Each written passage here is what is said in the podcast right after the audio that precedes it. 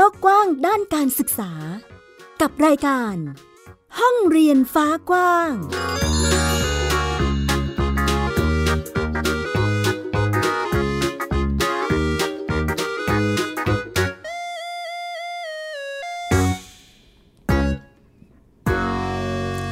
สวัสดีค่ะ คุณผู้ฟังต้อนรับคุณผู้ฟังทุกท่านเข้าสู่รายการห้องเรียนฟ้ากว้างกลับมาพบกับมิวอัยดาสนศรีเช่นเคยนะคะ ยังคงติดตามการเรียนรู้ของน้องๆนนักเรียนนักศึกษา แล้วก็อีกหลาย ๆ ครอบครัว ในการเรียนรู้ท่ามกลางสถานการณ์โควิด -19 ที่กำลังแพร่ระบาดกันอย่างหนักขนาดนี้ จะเป็นอย่างไรบ้างนั้นไปติดตามรายละเอียดกันค่ะ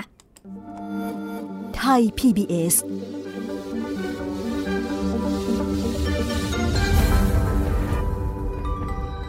ตัวเลขของผู้ติดเชื้อโควิด -19 เพิ่มขึ้นทุกวันนะคะ คุณผู้ฟังเกือบจะแตะหมื่นอยู่แล้วทีเดียวนะคะ ก็ทำให้เป็นตัวเลขที่เราเนี่ยต้องกระตือรือร้นกับตัวเองมากขึ้น แล้วก็ป้องกันตัวเองระมัดระวังตัวเองมากยิ่งขึ้น กับสถานการณ์ที่ดูท่าทีแล้วไม่น่าจะดีขึ้นในเร็ววันนี้นะคะ ซึ่งแน่นอนว่าเมื่อวันศุกร์ที่ผ่านมาทาง รัฐบาลเองก็ได้มีการประชุมหารือเกี่ยวกับมาตรการในการเฝ้าระวังป้องกันการแพร่ระบาดของโควิด -19 นะคะว่าจะมีมาตรการออกมาอย่างไรเพื่อไม่ให้ตัวเลขมันเพิ่มสูงขึ้น แล้วก็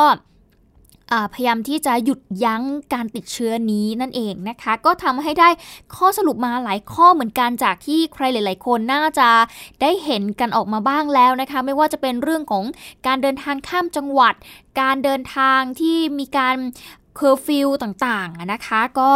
น่าจะได้เห็นข่าวคราวกันมาบ้างแล้วล่ะ แต่แน่นอนค่ะ คุณผู้ฟังเราก็ยังคงติดตามกับสถานการณ์เกี่ยวกับการเรียนรู้เนาะ ซึ่งก็จะสรุปมาตรการล็อกดาวน์หรือว่าเคอร์ฟิวมาให้ได้ติดตามกันนั่นเองนะคะ ซึ่งแน่นอนว่ากรุงเทพมหานครและปริมณฑลเนี่ยถือเป็นพื้นที่ควบคุมสูงสุดและก็เข้มงวดนะคะทำให้มีมาตรการออกมาค่ะ ก็คือ 1 แหละ งดออกจากบ้าน ถ้าหากไม่จำเป็น ห้ามเดินทางนะคะ ก็มีผลตั้งแต่วันที่ 12 กรกฎาคมเป็นต้นไป ซึ่ง 6 จังหวัดที่ว่านี้ก็จะมีกรุงเทพมหานคร นครปฐมนนทบุรี ปทุมธานี สมุทรปราการ สมุทรสาครนั่นเองค่ะ ก็นอกจากคำสั่งเรื่องของการงดออกจากบ้าน work from home 100%แล้วเนี่ย แน่นอนว่าคำสั่งเรื่องของการงดการเรียนการสอน ก็มีเช่นเดียวกันนะคะ ก็คือให้เปลี่ยนมาเรียนแบบออนไลน์แทน ก็เป็นสถานการณ์ของบ้านเรานะคะ คุณผู้ฟังเกี่ยวกับการเรียนรู้ในสถานการณ์โควิด -19 ที่มันแพร่ระบาดกันอย่างหนักอยู่นะตอนนี้ ไปดูที่ต่างประเทศกันบ้างค่ะอย่างเพื่อนบ้านใกล้ ๆ เรานี่เองประเทศเมียนมา เมียนมาเองก็มีการสั่งปิดโรงเรียนเหมือนกันนะคะเป็นการสั่งปิดทั้งหมดอีกครั้งหนึ่ง เนื่องจากมีการแพร่ระบาดของโควิด -19 ค่ะ กระทรวงสาธารณสุขและการกีฬาเมียนมานะคะเขาก็ได้มีการออกมาแถลงนะคะเขาก็บอกว่ารัฐบาลเนี่ยมีคำสั่งให้ปิดโรงเรียนการศึกษาขั้นพื้นฐานทั้งหมด เนื่องจากพบการแพร่ระบาดของเชื้อโควิด -19 กลายพันธุ์ค่ะ ซึ่งก็เป็นการปิดชั่วคราวนะ แต่ก็จะมีผลไปจนถึงวันที่ 23 กรกฎาคมนี้ แต่ก็อาจจะต้องมีการประเมินอีกทีนะคะว่าจะปิดต่อไปหรือว่าจะอย่างไร ซึ่งก็จะครอบคลุมไปจนถึงโรงเรียนเอกชนด้วย และก็โรงเรียนสงฆ์ด้วยนั่นเองค่ะ เช่นเดียวกับที่เกาหลีใต้ เกาหลีใต้ตอนนี้ยกระดับควบคุมเข้มในโซนะคะเป็นระดับสูงสุดเลยนะคะ ซึ่ง CNA ก็บอกนะคะว่านายกรัฐมนตรีคิมบูเคียมของเกาหลีใต้ได้มีการถแถลง ยกระดับมาตรการคุมเข้มกรุงโซ แล้วก็พื้นที่ใกล้เคียง สู่ระดับ 4 ซึ่งก็เป็นระดับสูงสุดค่ะ ก็กึ่งกึ่งล็อกดาวน์นะคะ เป็นเวลา 2 สัปดาห์ด้วยกัน ก็จะเริ่มตั้งแต่วันที่ 12 กรกฎาคมเป็นต้นไป หลังจากที่จำนวนผู้ติดเชื้อโควิดรายใหม่เนี่ยพุ่งขึ้นสูงอยู่ทีเดียวนะคะ ก็เพิ่มขึ้นไปเยอะเลยทำให้สถิติสูงสุด ในช่วง 2-3 วันก่อนที่จะมีการถแถลงเนี่ย สูงสุด 2 วันติดเลยนะคะ โดยเฉพาะในกรุงโซเมืองเดียวเนี่ยก็มีผู้ติดเชื้อ ซึ่งยืนยันเนี่ยไม่ต่ำกว่า 500 คนเป็นวันที่ 3 แล้ว โอ้โห คุณคิดดูนะว่าเกาหลีใต้เนี่ยแค่ 500 คนเนี่ยเขายกระดับของการควบคุมเป็นควบคุมสูงสุดเลย แล้วมากลับมาดูที่ประเทศไทยนะตัวเลขพุ่งขึ้นไปที่ 9,000 เอ่ยอะไรเอ่ยนะก็ว่ากันไปนะคะ แล้วก็ไม่แน่นอนว่ามาตรการก็ต้องมีออกมาค่ะ เมื่อมีการควบคุมสูงสุดแบบนี้ เขาก็มีการกำหนดให้ประชาชนเนี่ยอยู่บ้านให้มากที่สุดนะคะ ออกจากบ้านเท่าที่จำเป็น โรงเรียนเนี่ยปิดหมดเลย กิจกรรมการรวมตัวใหญ่ๆเนี่ยถูกระงับหมดค่ะ ประชาชนรวมตัวกันได้ไม่เกิน 2 คนหลังจาก 18 นาฬิกาเป็นต้นไปนะคะ ก็เป็น สถานการณ์ทั้งในประเทศไทยและต่างประเทศที่นำมาให้ได้ติดตามกันเนาะว่า สถานการณ์โควิด -19 เนี่ยมันส่งผลต่อการเรียนรู้ของเด็กๆอย่างไรหนึ่งแหละทำให้วิถีชีวิตของเขาเปลี่ยน 2 คือเขาไม่สามารถเดินทางไปเรียนที่โรงเรียนได้ รูปแบบการเรียนรู้แตกต่างออกไปจากเดิม ไม่สามารถเรียนที่โรงเรียนได้ ปรับไปเป็นการเรียนแบบออนไลน์นะคะ พอพูดถึงกิจกรรมการเรียนออนไลน์ แน่นอนเรามีบรรยากาศมาให้ได้ติดตามกันในทุก ๆ สัปดาห์ เพราะว่าก็เป็นช่วงปรับตัวทั้งกับคุณครูเอง รวมไปถึงนักเรียนเอง เราอยู่ในสถานการณ์ หรือหรืออยู่ในสภาวะแบบนี้มาเกือบจะ 2 ปีแล้วนะคะ การเรียนออนไลน์ถือว่าไม่ใช่เรื่องใหม่ แต่ยังเป็นเรื่องที่ต้องปรับตัว แล้วก็พยายามหาจุดกลึงกลาง จุดที่สามารถดึงดูดให้เด็กเนี่ยเรียนรู้ได้เกือบจะเทียบเท่ากับในห้องเรียนนะคะ คุณครูก็เลยต้องมีการหาลูกเล่นหามุกต่างๆ มาสอนในขณะที่เรียนออนไลน์ไป อย่างเช่นที่นี่ค่ะ ที่โรงเรียนเทศบาลสวนสนุกที่จังหวัดขอนแก่นนะคะ เป็นการเรียนของน้องๆ ชั้นป .4 ทับ6เขาเรียนผ่านระบบโปรแกรม Zoom นั่นเอง ถือว่าคึกคักเป็นพิเศษค่ะ เนื่องจากว่าครูโคก หรือนายอิทธิพงศ์พวกสายธงนะคะคุณครูประจำวิชาภาษาอังกฤษค่ะ เขาก็แต่งตัวมานะคุณผู้ฟังไม่ธรรมดาค่ะ แต่งตัวเป็นตัวการ์ตูนในเกมมาริโอนะก็คืออแต่งตัวมาเป็นใส่ชุดสีแดงสีน้ำเงินนะคะมาทำการเรียนการสอนให้กับเด็กๆ ก็เรียกได้ว่าสร้างความตื่นเต้นให้กับพวกเขาในการเรียนออนไลน์เป็นอย่างมากเลยทีเดียวค่ะ ซึ่งไม่ใช่แค่แต่งตัวมาอย่างเดียวนะ การเรียนการสอนก็สนุกไม่แพ้กัน เพราะว่านอกจากจะสอนตามตำราเรียนแล้วเนี่ย ยังมีการใช้เกมค่ะ มาสอดแทรกเนื้อหาการสอนวิชาภาษาอังกฤษให้เด็กๆเนี่ยสนใจมากยิ่งขึ้นอีกด้วย ซึ่งครูโคกนะคะบอกว่าก่อนหน้านี้เนี่ยคุณครูอะก็เจอปัญหาแหละ ก็คือ แต่งชุดที่เป็น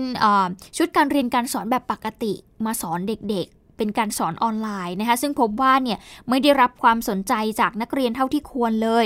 บางครั้งเนี่ยพบว่าเด็กเนี่ยหันไปเล่นเกมไปด้วยเรียนไปด้วยนะคะก็เลย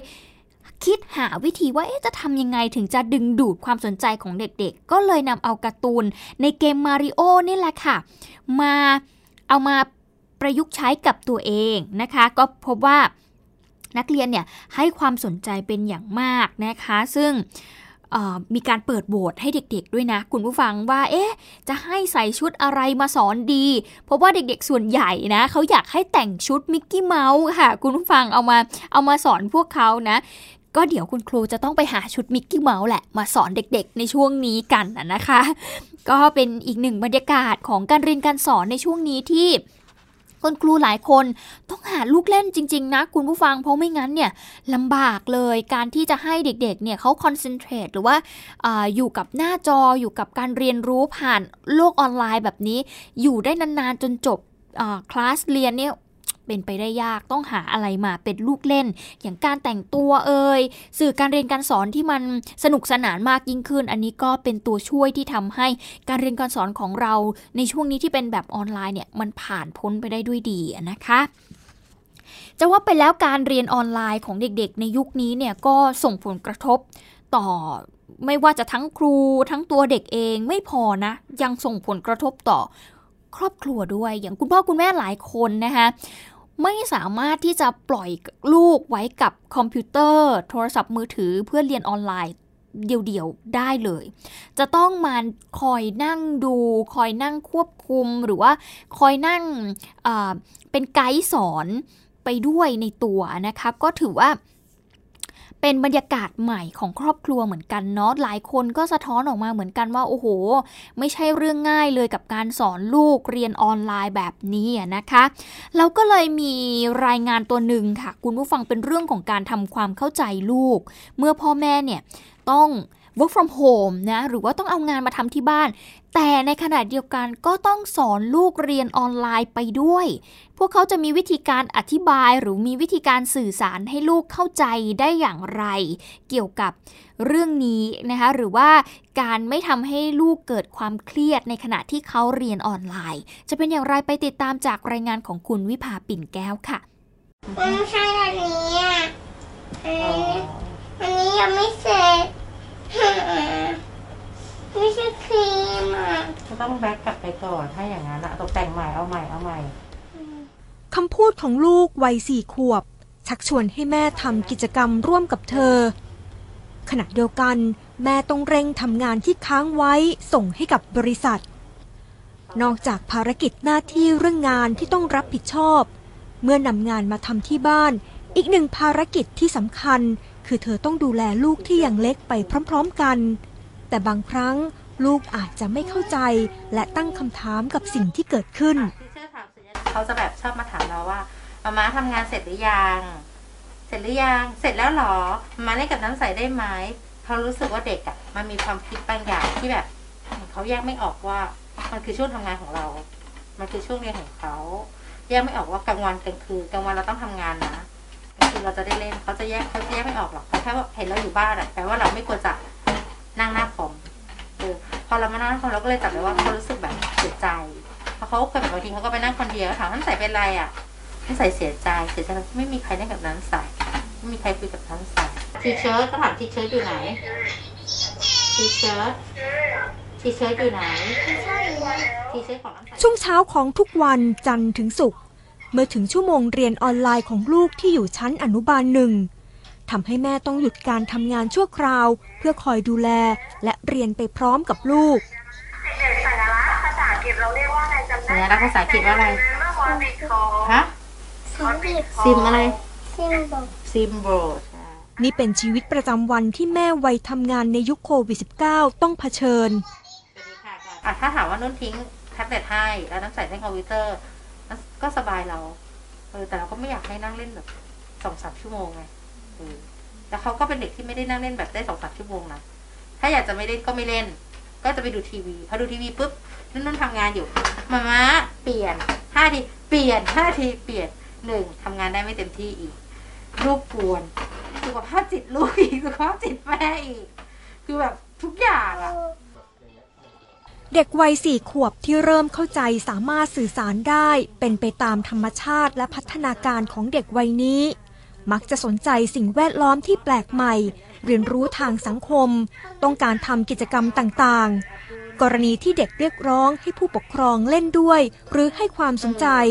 ไม่ใช่เรื่องผิดปกติ แต่เป็นวิธีจัดการปัญหาของเด็กที่ผู้ปกครองควรทำความเข้าใจกับลูก ค่ะเราสามารถที่จะบอกเขาได้ว่า ตอนนี้มันมีการระบาดมันมีโรคระบาดข้างนอกโรงเรียนก็เลยปิดหนูไม่ได้ไปโรงเรียนตามเดิม แต่พ่อแม่ยังต้องทำงานอยู่พ่อแม่ไม่ทำงานไม่ได้ก็จะไม่มีเงินมาเลี้ยงดูหนู ตอนที่พ่อแม่ทำงานเราต้องทำเงียบๆเพราะฉะนั้นแม่จะชวนให้หนูเล่นบางอย่างในเวลาไหนไหนอันนี้บอกดึกได้ เดี๋ยวตอนเก้าโมงหนูจะเล่นอันนี้ แล้วแม่จะพัก เบรกมาเล่นกับหนูช่วงเวลาไหนได้บ้าง อันนี้ถ้าบอกเด็กให้ชัดเด็กจะเห็นภาพได้ได้ไปพร้อมกันกับพ่อแม่ ทีนี้ในระหว่างที่เราไปทำงาน เราต้องการความเงียบ ก็จำเป็นต้องมีกิจกรรมบางอย่างให้เด็กทำค่ะสำหรับเด็กนะคะการเล่นวัดภาพระบายสี การปั้นแป้งโด การทำงานประดิษฐ์ชิ้นเล็ก ๆ ซึ่งปัจจุบันมีทางให้เลือกเยอะแล้วก็หลากหลายเนี่ยจะช่วยให้เด็กสามารถทำกิจกรรมนั้นเงียบๆได้ โดยไม่ไม่รบกวนพ่อแม่ในเวลาที่ต้องใช้สมาธิกับการทำงาน สถานการณ์การระบาดของโควิด -19 สร้างความท้าทายให้กับผู้ปกครองที่ต้องทำงานที่บ้าน และต้องดูแลลูกไปพร้อมกัน สิ่งสำคัญคือผู้ปกครองต้องเข้าใจธรรมชาติที่เป็นไปตามวัยของลูก จิตแพทย์เด็กแนะนำให้ผู้ปกครองควรแลกเปลี่ยนกับกลุ่มผู้ปกครอง ที่เผชิญปัญหาเดียวกัน เพื่อเรียนรู้วิธีแก้ปัญหาของแต่ละคนมาปรับใช้ และมองว่าเรื่องที่เกิดขึ้นเป็นธรรมชาติ และเกิดขึ้นกับหลายครอบครัว วิภาปิ่นแก้ว ไทย PBS รายงาน minute. ก็ถือเป็นอีกหนึ่งคำแนะนำนะคะ ที่คุณพ่อคุณแม่สามารถนำไปปรับใช้ได้ในช่วงสถานการณ์แบบนี้ ที่หลายคนอาจจะเครียดทั้งคุณพ่อคุณแม่แล้วก็ตัวเด็กเองนะคะ ก็นำไปปรับใช้เป็นวิธีการพูดคุยสื่อสารกับเด็กๆ นั่นเองนะคะ เอาละนอกเหนือจากการเรียนออนไลน์แล้วคุณผู้ฟังขาการปรับตัวในยุคนี้ของเด็กๆ ในการเรียนรู้เนี่ยไม่ใช่แค่ อยู่กับหน้าจออย่างเดียว ยังมีรูปแบบอื่น ๆ ที่โรงเรียนสามารถปรับใช้ได้นั่นก็คือการเรียนแบบออนแฮนหรือว่านำใบงานกลับไปทำที่บ้านนั่นเองก็เห็นลูกของเพื่อนๆหลายคนน่ะนะคะที่ก็ได้เรียนในรูปแบบนี้อยู่เหมือนกันค่ะ ซึ่งอีกหนึ่งเรื่องที่เรานำมาให้ได้ติดตามเกี่ยวกับสถานการณ์ตอนนี้นั่นก็คือการส่งมอบหนังสือการเรียนให้กับเด็กๆ เอากลับไปเรียนที่บ้านนะคะ อย่างที่โรงเรียนอนุบาลโรจนวิทย์ จังหวัดพิษณุโลกเนี่ยเขาก็ลดภาระของผู้ปกครองค่ะโดยการส่งหนังสือเรียนให้ถึงบ้านนักเรียนเลย หลังจากที่ต้องหยุดการเรียนการสอนกลางคันเนื่องจากสถานการณ์โควิด -19 เนี่ยนะคะ คุณครูประจำชั้นในทุกชั้นเรียนของโรงเรียนอนุบาลโรจนวิทย์เนี่ยนะคะเขาก็ช่วยกันจัดหนังสือเรียนค่ะ เอกสารประกอบการเรียนต่างๆ จัดลงใส่กล่องพัสดุแล้วก็ ติดรายชื่อของนักเรียนในแต่ละห้อง ส่งไปให้นักเรียนกว่า 3,245 คน ที่ตอนนี้เรียนออนไลน์อยู่ที่บ้านนะคะ ตั้งแต่วันที่ 21 มิถุนายนที่ผ่านมาเนื่องจาก การระบาดของโควิด -19 ทำให้ต้องปิดเรียนไปนะคะ ซึ่งนายอัคคณีสุขโรจนะคะผู้จัดการโรงเรียนเองก็บอกว่าช่วงแรกเนี่ยโรงเรียนได้มีการจัดเตรียมเอกสารการสอนให้ แล้วก็ให้ผู้ปกครองเนี่ยไปพิมพ์เองที่บ้าน แต่หลังๆเนี่ยรู้สึกว่าผู้ปกครองส่วนใหญ่ก็เริ่มมีความไม่สะดวกในการที่จะพิมพ์เอกสารเองแล้วนะคะ แล้วก็ต้องการเรียนตามหนังสือ จึงได้มีการจัดส่งหนังสือเรียนพร้อมกับเอกสารต่างๆเนี่ยไปให้เป็นการลดการสัมผัสขณะที่ผู้ปกครองเนี่ยต้องมารับหนังสือเองที่โรงเรียนอีกด้วย ก็เป็นการอำนวยความสะดวกให้กับผู้ปกครองในช่วงที่มีการแพร่ระบาดของโควิด -19 นั่นเองนะคะ ก็เป็นอีกหนึ่งการจัดการของทางโรงเรียนที่ทำให้สำหรับเด็กๆ นักเรียนในยุคนี้นั่นเองค่ะเอาละคุณผู้ฟังขาในแต่ละพื้นที่ก็มีการปรับตัวเปลี่ยนแปลงกันค่อนข้างเยอะเลยทีเดียวนะ แต่ว่าเรายังมีสถานการณ์เกี่ยวกับ การเรียนการสอนของนักเรียนอยู่ค่ะ เป็นการเรียนรู้ที่พวกเขายังสามารถทำได้กันอยู่นั่นเองนะคะ ก็คือ เราจะพาไปดูการเตรียมความพร้อม ที่จะเปิดเรียนอีกครั้งหนึ่งในพื้นที่ที่มีการปิดโรงเรียนไปในช่วงระยะหนึ่งนะคะ เราจะไปกันที่โรงเรียนลำปายมาศพัฒนาที่จังหวัดบุรีรัมย์ค่ะ ไม่ใช่แค่เพียงคุณครูและก็นักเรียนเท่านั้นนะ แต่ยังรวมไปถึงผู้ปกครองหลายคนในชุมชนเนี่ย เขามาช่วยกันสร้างวิถีใหม่ในการเรียนรู้ร่วมกันค่ะ เราจะไปติดตามเรื่องนี้กันกับนักข่าวพลเมืองโรงเรียนลำปายมาศพัฒนาค่ะ แม้สถานการณ์โควิด -19 จะยังคงแพร่ระบาด โรงเรียนลำปายมาศพัฒนาจังหวัดบุรีรัมย์ยังคงเปิดเรียนตามปกติอยู่ค่ะโดยมีมาตรการป้องกันที่เข้มงวด รวมถึงให้นักเรียนที่ประเมินว่ามีความเสี่ยง ก็เรียนรู้ออนไลน์อยู่ที่บ้านได้ เราก็มีทางเลือกไม่เยอะนะเท่าที่ผมเห็นก็มีสองทางเลือก ทางเลือกที่หนึ่งก็คือกบดานหลบซ่อน ทางเลือกที่สองก็คือเผชิญหน้าและอยู่ร่วม เด็กที่หยุดนานๆนี้ก็จะสูญเสียโอกาสในการเรียนรู้นะ โดยเฉพาะเรียนรู้กับสถานการณ์แบบนี้นะครับ แต่เราก็ต้องมีวิธีการสื่อสารกับผู้ปกครองอย่างใกล้ชิดนะครับ สื่อสารกันอยู่ประจำว่าใครมีความเสี่ยงหรือเด็กคนไหนมีสถานการณ์ที่ใกล้ชิดผู้มีความเสี่ยงหรือเปล่า ถ้าครอบครัวอย่างนั้นเราก็ยินดีให้เด็ก ยังอยู่ที่บ้านนะครับ แล้วก็คุณครูก็จะมีงานออนแฮนไปให้ให้ทำนะปัจจุบันที่โรงเรียนมีนักเรียนทั้งหมด 173 คน ตั้งแต่ระดับชั้นอนุบาลถึงมัธยมศึกษาตอนต้น ซึ่งไม่ใช่แค่เพียงโรงเรียนและนักเรียนที่ต้องปรับตัวในวิถีใหม่เท่านั้นค่ะ ทั้งบ้านโรงเรียนชุมชน ก็ร่วมด้วยช่วยกันสนับสนุนแบ่งปันองค์ความรู้เพื่อสร้างวิถีใหม่ในการเรียนรู้ร่วมกัน การคุยกันระหว่างเด็กกับผู้ปกครองค่ะ คือต่อไปนี้เราไม่ได้มีหน้าที่ถ้าเกิดโรงเรียนปิด เราไม่ได้มีหน้าที่แค่ว่าเเราหาข้าวให้ลูกกิน ถามว่ามีกันบ้านไหมพรุ่งนี้จะไปกี่โมง นอนดึกไหมอย่างเงี้ยค่ะ ต่อไปถ้าเกิดโรงเรียนปิดมันคงไม่ใช่แค่นี้มั้ง ในแต่ละวันเราอาจจะสามารถคุยกันได้เรื่อง เรื่องที่มันใกล้ตัว แล้วก็ฟังเขาว่าเขาจะออกแบบยังไง ฝึกที่จะอยู่ด้วยกันแบบมีแบบระยะห่าง แต่สามารถที่จะใช้กิจกรรมร่วมกันได้อยุ่ในบ้านนะคะก็บ่ได้ไปใส่ค่ะเล่นอยู่น้ำอยู่กับบ้านค่ะ ก็ปั่นจักรยานแน่อย่างแน่ค่ะ ก็ให้ล้างมือบ่อยๆค่ะ แล้วก็เวลาเล่นก็ให้ออกจากกันแน่ว่าให้คิดกันหลายค่ะพาไปหน้าแน่อย่างแน่ค่ะ ได้ทุกอย่างค่ะถอนมันก็ได้ค่ะ คือว่า ตกปลากับมีสื่อเบ็ดให้เพิ่นอันหนึงค่ะ ค่ะ มีทักษะในการดำรงชีวิตไปของเพิ่นค่ะหัดเฮ็ดทุกอย่างค่ะ สอนให้เพิ่นได้ทุกอย่างที่พ่อกับแม่เฮ็ดค่ะ แม้การเรียนรู้วิถีใหม่ร่วมกันนี้อาจจะต้องใช้เวลาปรับตัวกันไปเรื่อยๆ แต่พวกเราเชื่อว่านี่จะเป็นส่วนหนึ่งของทักษะชีวิต ที่ทำให้ทุกคนอยู่รอดในสถานการณ์วิกฤตเช่นนี้ได้ นักข่าวพลเมืองนักเรียนโรงเรียนลำไปมาพัฒนาจังหวัดบุรีรัมย์ พาไปอีกหนึ่งพื้นที่ค่ะ เป็นการเปิดห้องเรียนวิถีชีวิตชุมชนวัดจันทร์นะคะ ที่เด็กๆเขาชวนกันไป เรียนรู้แปลงเกษตรอินทรีย์ของชุมชนตำบลบ่อแดงอำเภอสถิงพระ จังหวัดสงขลาค่ะ ในช่วงที่มีการปิดภาคเรียน เพื่อนำเอาความรู้ประสบการณ์เนี่ยไปต่อยอด กับแปลงผักของครอบครัวลดรายจ่ายสร้างรายได้ในช่วงโควิด -19 จะเป็นอย่างไรไปติดตามจากรายงานค่ะ สวัสดีครับ ตอนนี้ห้องเรียนวิถีชีวิตชุมชนวัดจันทร์นะครับ พาเด็กมาเรียนรู้เป็นเกษตรชุมชนที่บ้านแคโมเดลนะครับ อยู่ที่ตำบลบ่อแดงอำเภอสลิงพระจังหวัดสงขลาเรามากับเด็กหลายๆคนเลย สวัสดีหน่อย สวัสดีค่ะ น้องๆ เยาวชนชุมชนวัดจันทร์กว่า 10 คน ลงพื้นที่ศูนย์เรียนรู้แปลงเกษตรอินทรีย์ในชุมชนใกล้เคียง เพื่อฝึกทักษะและเรียนรู้วิธีการทำงานเกษตร ในช่วงที่ยังปิดเทอมอยู่ กับคุณลุงยศ ซึ่งเป็นเกษตรกรในชุมชน อาสามาสอนเด็กๆ ทั้งเรื่องการเพาะปลูก การทำปุ๋ยหมักจากมูลวัว และพาไปสำรวจพืชผักชนิดต่างๆ ที่มีอยู่ในแปลงเกษตรได้ ความไม่เครียดได้ออกจากบ้านด้วย แล้วก็ได้รับความรู้จากที่ข้างนอกด้วยเกี่ยวกับเรื่องการปลูกผักแล้วก็ทำปุ๋ยทำปุ๋ยคอกแล้วก็ทำน้ำหมักด้วย เด็กรุ่นใหม่ ปัจจุบันน่ะยิ่งต้องมองสิ่งเหล่านี้เพราะเป็นสิ่งที่อยู่กับเขามาแล้วตั้งแต่ ปู่ย่าตายายพ่อแม่เขาอะนะนั้นแต่เขาได้สัมผัสยิ่งครูได้พามาสัมผัสสิ่งเหล่านี้ที่เป็นธรรมชาติของเขาอยู่แล้วเนี่ยเขาจะมองมองสิ่งใหม่เกิดขึ้นกับสิ่งที่เขาอยู่เดิมๆ